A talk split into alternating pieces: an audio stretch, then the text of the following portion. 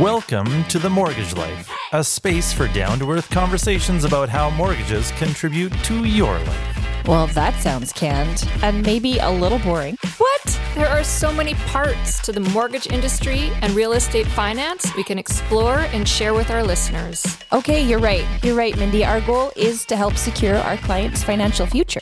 I'm Pete Solomosi. I'm Mindy Bodwin. And I'm Sue Solomosi. We're your hosts. Welcome to The Mortgage Life.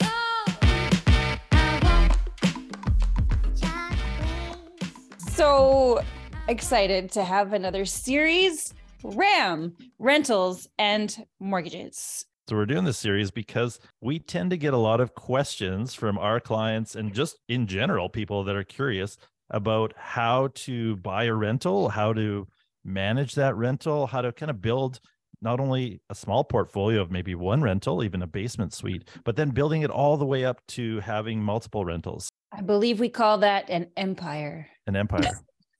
Eventually. Eventually, yes. That's a big leap. but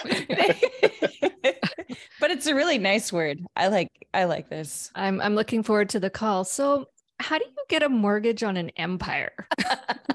yeah. I think Take it to it's a commercial, probably a commercial mortgage. Isn't it the same way as uh, eating an elephant? No, anyway, What? one bite at a time, right? Isn't that the, the old saying? There you go. Exactly. exactly. And that's true. And even in our RAM series, that's what we're doing. We're we've broken it out one bite at a time. So, episode one, we're going to delve into what it means to be an owner of a long term rental, all the different management aspects. And we've got a property manager that we're going to discuss these aspects with. Episode two, we're going to dive into the short term rentals. This is a hot topic these days. Um, everybody wants to put their basement suite or acquire a condo and throw it on Airbnb. So, what, what does that entail? And then in episode three, we're going to tie everything together and look at building the empire. How do you get the mortgages? How do you, how far can you go, et cetera, et cetera. So we're really excited about this series. Well, I am, anyways. I just got really excited Sounds about episode three because it's going to be titled Building an Empire. I'm typing it in right now.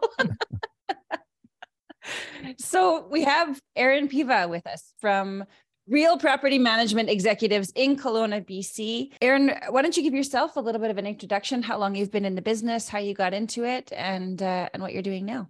Yeah. Well, my wife and I moved up uh, into the Kelowna area uh, almost exactly five years ago now. We were given the opportunity to open up the real property management franchise in Kelowna. Neither of us had been property managers or owned a business uh, at the time, but we were looking to, you know, work and do some something for ourselves and came across this opportunity. Uh, the real property management franchise in Canada was looking to grow into specific markets, obviously the bigger cities, but I mean, Kelowna, I mean, we knew even at that time before living here, how fast Kelowna was growing, how was the target destination. And we actually wanted to move to Kelowna as well, just to get out of the, the big city life and, and try to slow down a little bit. Although starting a business, you know, that doesn't actually happen, doesn't really slow down, you know, it kind of ramps up and you know, yeah, that that was but anyways, the lifestyle is definitely, you know, a little easier. Driving uh, you know, an hour here gets you down to Penticton, whereas driving an hour in the lower mainland gets you from South Surrey to North Surrey. So it's all just traffic lights. I was in Vancouver the other day driving home, and it took us an hour and a half to just get out of the city. Yeah, it's crazy. It's uh, and every time I go back there, so uh, kids play sports, and you know we're down there for tournaments and stuff like that. It's like, oh my god, traffic light, traffic light, traffic light. Yeah. This is why. Okay, this is why Any chance your kids play hockey? they do. Both our girls, our younger girls, play uh, for well, Kelowna Minor. Um, and they were actually playing with Omaha. They made the rep team last year, so they were we were Wow. at the U fifteen level. Yeah, I asked because I'm finding that now with my son playing hockey, we're also in the lower mainland for hockey tournaments quite often. And yes, the driving is insane. So tell us about the property management side. So you guys bought this franchise. Tell us about what you do on a day-to-day basis and, and what does that look like as a property manager? Kind of do a little everything. You know, as uh, as a property manager, you act on behalf of the landlord or the owner of the property. So you're basically we essentially are acting as the landlord in the landlord tenant relationship. So we will we we get into there are I mean I guess we could we can do only placements um, where we're just finding a tenant for a landlord. We don't typically do that any longer with how busy we are. We like to find we're pretty strict with our tenant screening process when we do place tenants.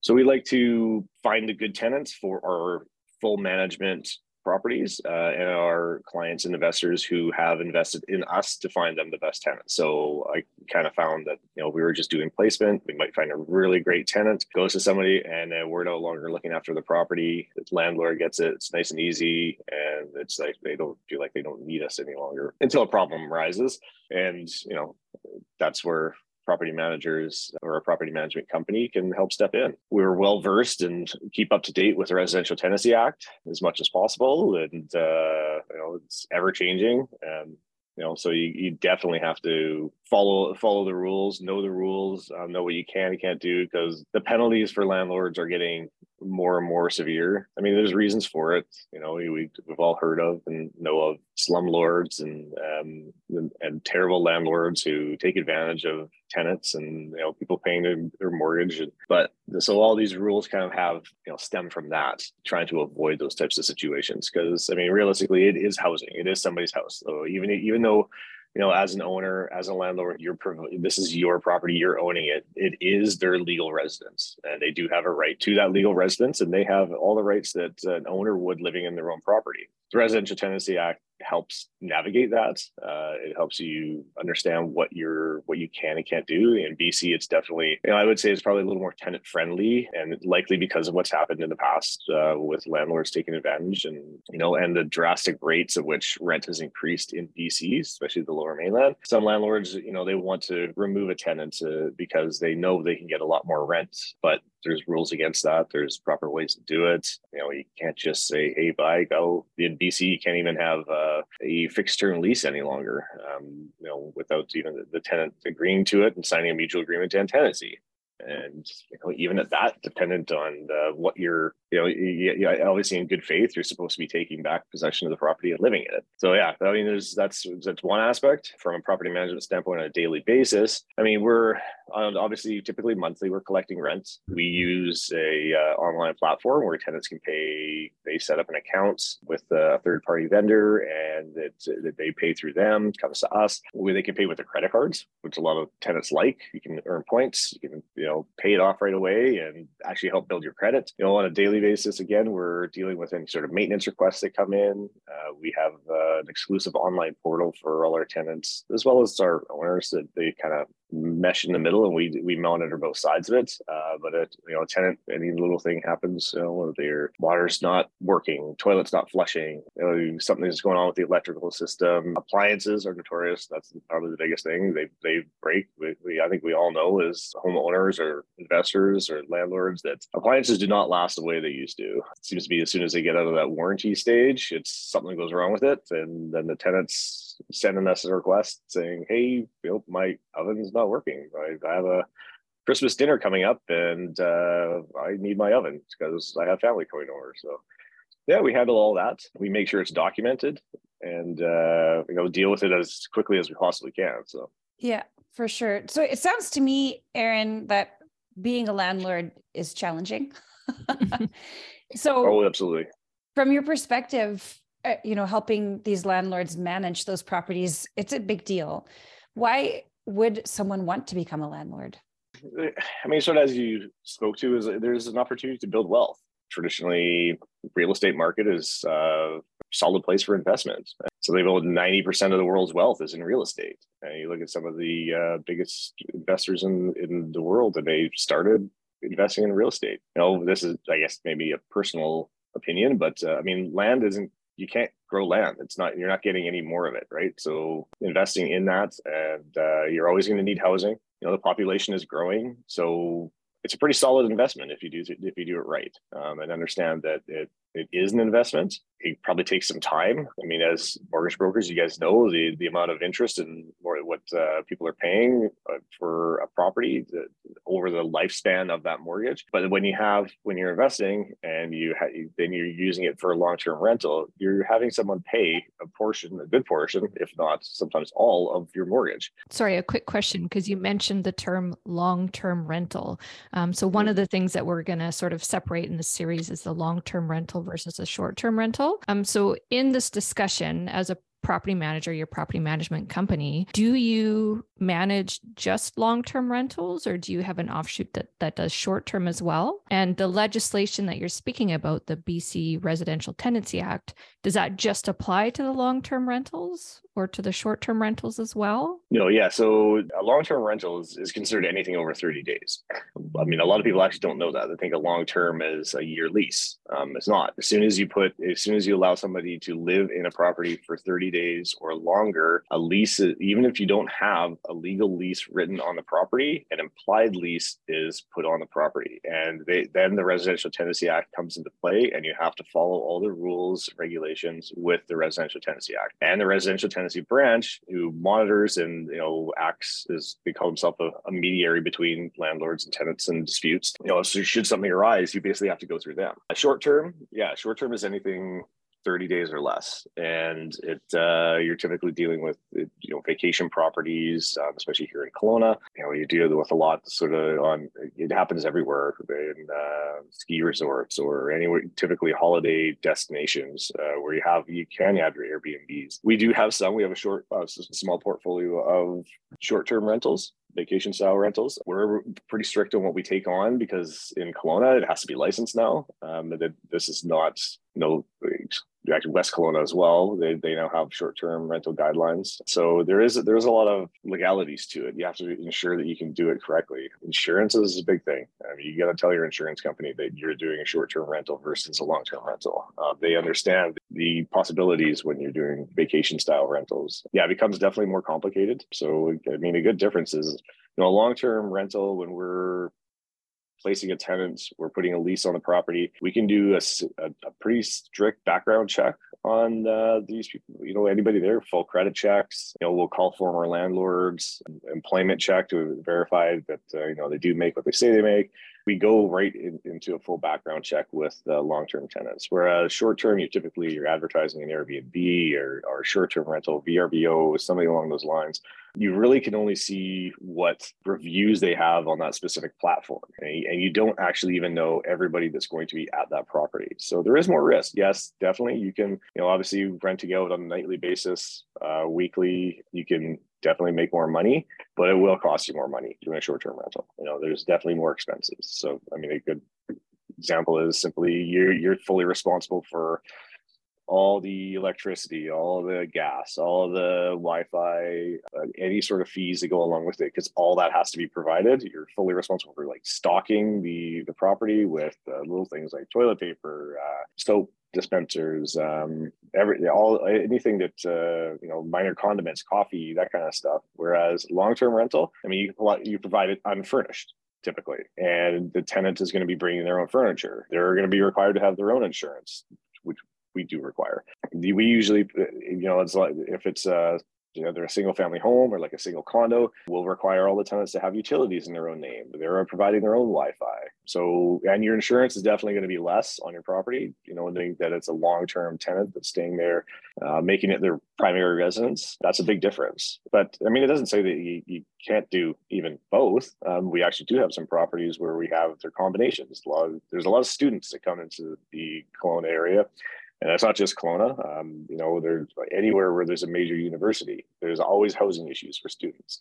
So a great opportunity for an owner or a landlord is you provide and find some students that are willing to stay there typically for the eight months of the school year, and then it's free and open in the summer. And you can that once you as long as it's licensed, legal, you're legally allowed to do it in whatever jurisdiction you're in you can get some great rents and great value for renting through the summer and then renting through students through the school year. I like that idea of, of combining the two long term and short term together like that. But what I'm hearing you say is, is there's a lot of benefit to having a long term rental, just in terms of stability and lower risk and not having to provide that constant maintenance Hundred percent, yeah. So it's, Linens. I mean, you're, you're, you, yeah, you need to. I mean, we do. We tell our owners for our short-term rentals, like you have to know you're replacing linens on an annual basis. You know, maybe sometimes more.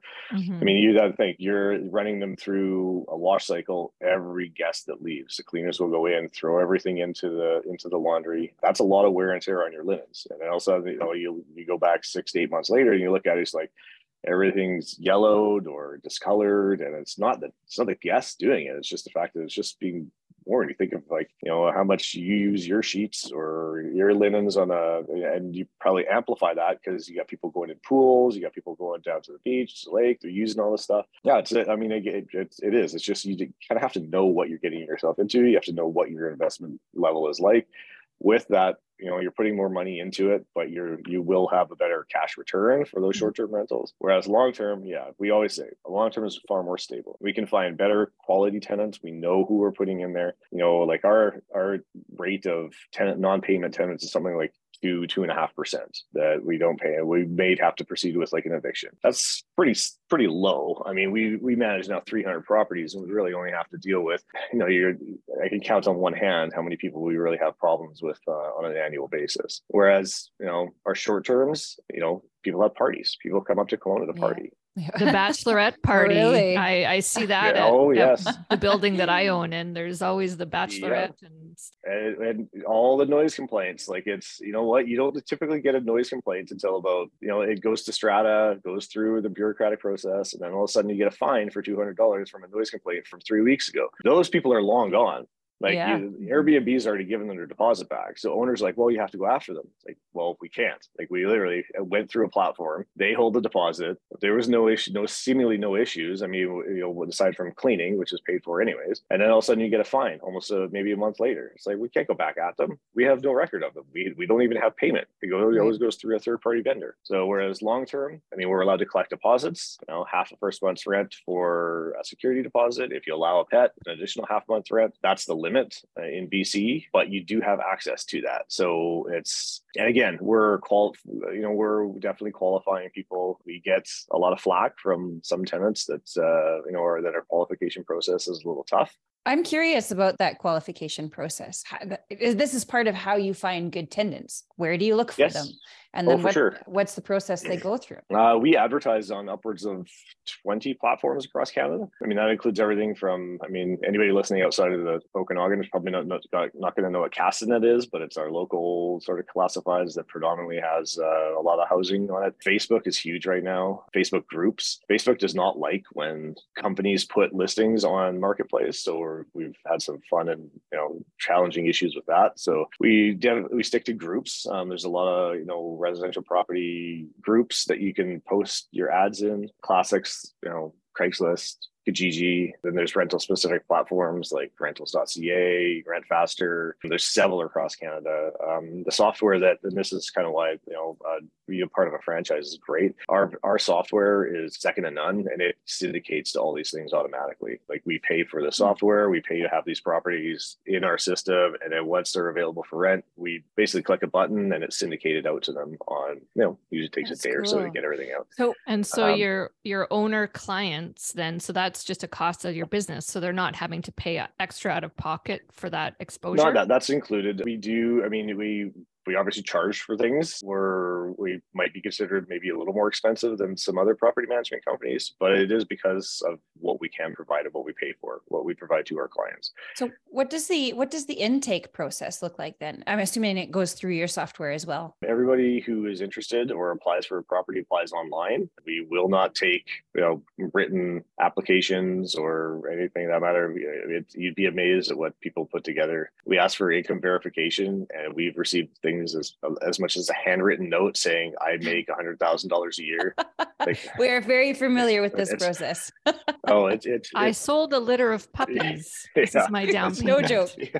So, so what you're saying is you're going to bring a litter of puppies into this property, right? So that's that's that's all I'm hearing yeah so uh, yeah so we do uh, require them to apply online. Anybody over the age of 18 has to apply through our online application process. It automatically does a soft credit check for this so it gives us sort of like a green light warning red light that's sort of a pre-qualification. Uh, we also make, make sure they meet the needs of the property. You know the property says no pets and they have three dogs it's we like okay well we can't proceed with that application. We do have a process where you know we like to see our tenants making two and a half to three times the rental value. If they say, you know, we have a house available for four thousand dollars a month, and they're telling us that they make five thousand dollars a month, that's not going to go well. So well, we might have to get back to them and say, okay, are you including all of your income? Do you have a secondary applicant that's going to be coming in? Because a lot of time that happens. It's like, oh no, yeah, I, I thought that I should be my application should be joined with this person. Okay, great. Now you guys qualify. We do do go through go through all of that. So once we find you know interested people who qualified, make sure they do like the property. Whether it's you know we'll do a 3D tour of our house, they can take a look at it, and they'll definitely typically want to do an in-person showing. So, you know, once they're qualified, we'll take them through the property. And again, you kind of make sure that uh, it's going to work for them. And then at that point, we get to meet them a little bit as well and make sure they're going to work for us. This is, we are putting people in, you know, you're talking about at this point, minimum six digits for any investment property, right? So, you know, unless you're not in BC and you're talking seven for a lot of the houses that we deal with. Uh, so it's a good value that we're putting. You know, we want to make sure that our we actually don't consider ourselves property managers. We're almost more investment managers, where we're helping take take care of the asset or like an asset manager, I guess, because we do. You know, putting a tenant in place. Yes, they are paying helping pay that mortgage, but it is their residence. We want to make sure they're going to take care of the property. They know the responsibilities that they have when it comes to maintenance, you know, what to report, what to look for, make sure that uh, no damage is done. So, so Aaron, you talk about the value that you provide as a property manager. I just, I've got a two part question. And the first part is when someone who owns a property, when they come to you and they say, I want to rent this property out, how many applicants do you typically get here in the Okanagan for one property. So how many people are connecting with you to say, "Hey, I want to rent this place"? It varies, just like anything, like like the sales market. Uh, if you're if you're talking about a you know million plus dollar property, you definitely have less market there. So there's there's uh, you know less people looking for a five thousand dollar a month house than there is for a condo that's you know less than two thousand dollars a month. Yeah, so let's say it's a, an average type. Con- it's either a condo, maybe a two to three bedroom, or a townhome, something that's kind of in that affordability range. Like, how many people do you see coming through the system? Well, our system, I mean, we, that's a tough question to answer because I mean, as far as inquiries go, I mean, we can literally see hundreds. If we post uh, like maybe an entry level condo at a, at a good price point, literally could see hundreds of applications and maybe not applications, but requests, uh, whether it's through Facebook chat, whether it's through you know uh, just the online platform. Hey, is this still available? All that kind of stuff. So I mean, it it can get especially time of year. You know, we are seasonal up here, so right now, right now we're at the busy time time of the year. So I mean, if I posted a studio condo or one bedroom condo at a pretty decent price point online right now, we would have probably dozens of good applicants to choose from. So this takes me really to my second part, the second part of my question, because I, from what I understand and from what what you're saying, the the bulk of what you do, like, and and I can't even imagine having hundreds of applicants come through because that to me is like a massive amount of time. So I'm trying to think of that that person who's buying an investment property, what what kind of a time investment does it take to get someone into their unit? And what you're saying is the value that you're adding is really that you've got a system that tailors it right down. You guys handle all of that. And it takes a huge time burden off that owner. So then my second part of my question is what does that typically look like in terms of a cost to that property owner? How how much are they paying to get that huge amount of value? Because to me, time I think is probably most people's most important asset, right? We have yep. such limited time in our days. So, what does it cost? Cost when we place a tenant, we do charge half the first month's rent uh, for a, a, standard placement cost. That includes everything. Like we're paying for the advertising, we're dealing with all the applicants, all the inquiries, we're conducting all the showings, we're negotiating with the tenant and ensuring that the and doing all the background checks, uh, reference checks, employment checks, credit checks and then yeah making sure that uh, they are who they say they are and uh, making sure they're right for the property. Once we have an approved applicant, we will uh, produce the lease. If you're a landlord, you're familiar with what a lease can look like. The residential tenancy branch provides like a pretty just a standard lease. Landlord BC, their website does as well, which is a little more inclusive. Our lease is extremely inclusive. Um, there's a lot of clauses that you can put into a lease and that you should put into a lease that you don't know about. Most people do not know about and a lot of things that if you don't have it written into a lease you cannot enforce it. Little things like you know uh, late fees. And late fees in bc you're, maxed out at $25 a month if somebody pays rent late. But you can't even charge that unless you include it in your lease. And it's not included in the standard lease. It's not included on the residential tenancy branch lease. Uh, liquidated damages. Tenants move out. Tenants move out. Tenant legally a tenant can give notice at any time even during the term of their lease. As a landlord, you are then responsible for advertising and find and trying to replace them. Now the tenant is you know they're responsible for any losses so if you can't find somebody and they move out and you're advertising and you can show that you've been advertising they are responsible for rent until a new tenant is found for the term of their lease, but you can also charge them liquidated damages. And basically, the liquidated damages is is the cost of, associated to the landlord for having to remarket their property. So we will charge the tenants half month's rent liquidated damages because that's what we charge. We charge half month's rent to our owners or landlords to uh, place a tenant, um, and they shouldn't be burdened with that. If uh, you know we signed a one year lease and three months in, guy says I got a great job opportunity in Ontario, but I've got to move out. Well, no, you're breaking your lease. So, but if you don't include that in your lease, you you cannot charge it. Most landlords, most owners so, don't know that. They don't understand that. Right. So so some of the value provide is actually giving uh, a much more in-depth lease agreement, which is I think that's that's phenomenal. You talked about uh, the placement fee and, and how you charge for that. Mm-hmm. What about on a monthly basis? Like when you're renting out a place or or being the manager, I assume that uh, once they're placed, then a lot of that cost then becomes kind of a maintenance ensuring that rents are collected and those kind of things. So what does that look like in terms of a cost? We, we typically charge roughly about 10% of the monthly rent.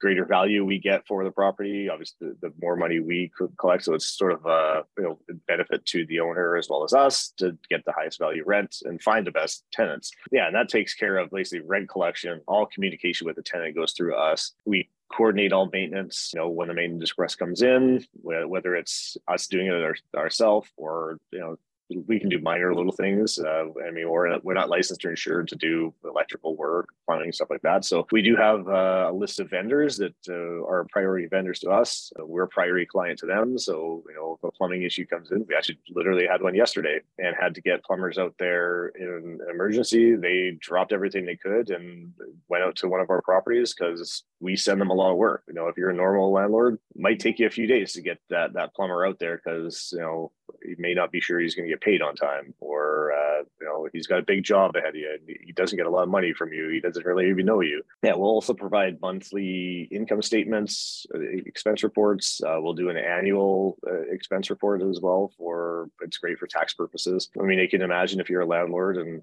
by doing everything yourself, and you got to hang on to all the little receipts that uh, you know for all the maintenance you did, all the receipts for rent collection, and then you got to hand all that stuff over to your accountant to you know process your taxes and find out if uh, you've got to pay more because you know you made good income on your income property. For us, we put everything onto basically it's a one PDF, all the expenses that are run through us and uh, all the income that comes through us. Not only that, uh, property management fees are tax deductible expense. So you know for those people that have rental properties, you know CRA is gonna it's considered it's considered income. You know you got to put expenses against it, otherwise you're just going to be paying taxes uh, to CRA. So we can help with that on a monthly basis. We'll do all that fun stuff. That's a lot. That's yeah, a lot of stuff. I feel like property management is a 24 7 i've done it i've yeah. been a property manager and to pay 10% of your gross monthly rents to hand off that job to somebody like yourself definitely worth it mm-hmm. that seems like good value we have i mean mm-hmm. it's you know it, it, when you run it out and say it, it, it, there's definitely a lot of work but a lot of a lot of times because of the process that we put and and the emphasis we put on placing our tenants we have really good tenants and they understand. They, they treat it like it's their own house. So there's not a lot uh, there's not a lot of complications there's not a lot of uh, issues. The vast majority of our properties we just collect rent on a monthly basis because we've done the work and put some great tenants in there. Yeah and and kudos to you for for putting in that work. It sounds also like a lot of really solid communication skills are necessary. Oh absolutely. So i mean we we operate more of uh not a, a single property manager at you know managing all of these properties. Uh, we have a maintenance department we have an administrative team we have an accounting department we have a business development manager you know helping new clients come in. So we we operate as a as a team so which is why we can manage 300 properties. Seven eight of us working together you know to handle all the communication and everybody sort of has their role and so it makes things a little less taxing. It feels like a really nice spot to wind down our conversation talking about teams. Um, that's a theme that we have on this podcast. The three of us work as a as a broker team. We have an assistant as well, and I just find when you have more brains working on you know one end goal, you're going to get there a lot more quickly, a lot more effectively along the way. Oh, absolutely. No, and yeah, we we definitely consider ourselves a team. Uh, we work to, work closely together with all our employees and you know, problem solve together. You know, everybody has a unique set of skills and a different perspective, so it's good to have multiple people working at, at, at the same end goal. So even more broadly speaking, you can look at team as yourself, the manager, the owner of the property, and the tenant. I mean, that would be if everybody's working to the same end goal, mm-hmm. that's the ideal scenario for a property owner talk about gold standard investment management, right? Absolutely. Yeah, without question. And it's always good to have, you know, somebody an intermediate in between. Uh, what we find is uh, what most landlords appreciate is they just don't have to maybe bend a little bit to tenants, you know, accommodate them. They get taken advantage of. It kind of happens both both ways. That's what you know we help navigate as well and we can kind of be that intermediary. You you all almost are uh you know problem solver in between tenants and landlords as well so. People dealing with people right? Yeah yeah well exactly. So having that one step removed one for a tenant they get they kind of feel like they don't have to deal with an owner who doesn't really know anything, perhaps. And from a landlord, same thing. They, they don't know the legalities. They don't know what they can and can or shouldn't be doing. Yeah. So that having us sort of step in between and help out, a lot of people just even appreciate that, uh, that there's a, a, communication in between. So, and, and, and how this relates to that person that's looking to buy an investment property. I feel like the value that you add is not only that you've given them uh, a little bit more simplicity, but you've made things a lot more solid. You've taken out some of that uncertainty and you've given them peace of mind that helps them to kind of see this forward. Well, thank you, Aaron. Thank you for taking the time today. And uh, sounds like you're a busy man. You probably got uh, 20, 20 emails and applications to go through. So yeah. well, I could probably look. Yeah, there's there's always there's always a few. it was good to see Thanks you. Thanks so much for your time, Aaron. Thank you for your time today. Not a problem. No, uh, happy to be here. Thanks for inviting me. This is the Mortgage Life. We look forward to continuing the conversation. So come back and listen.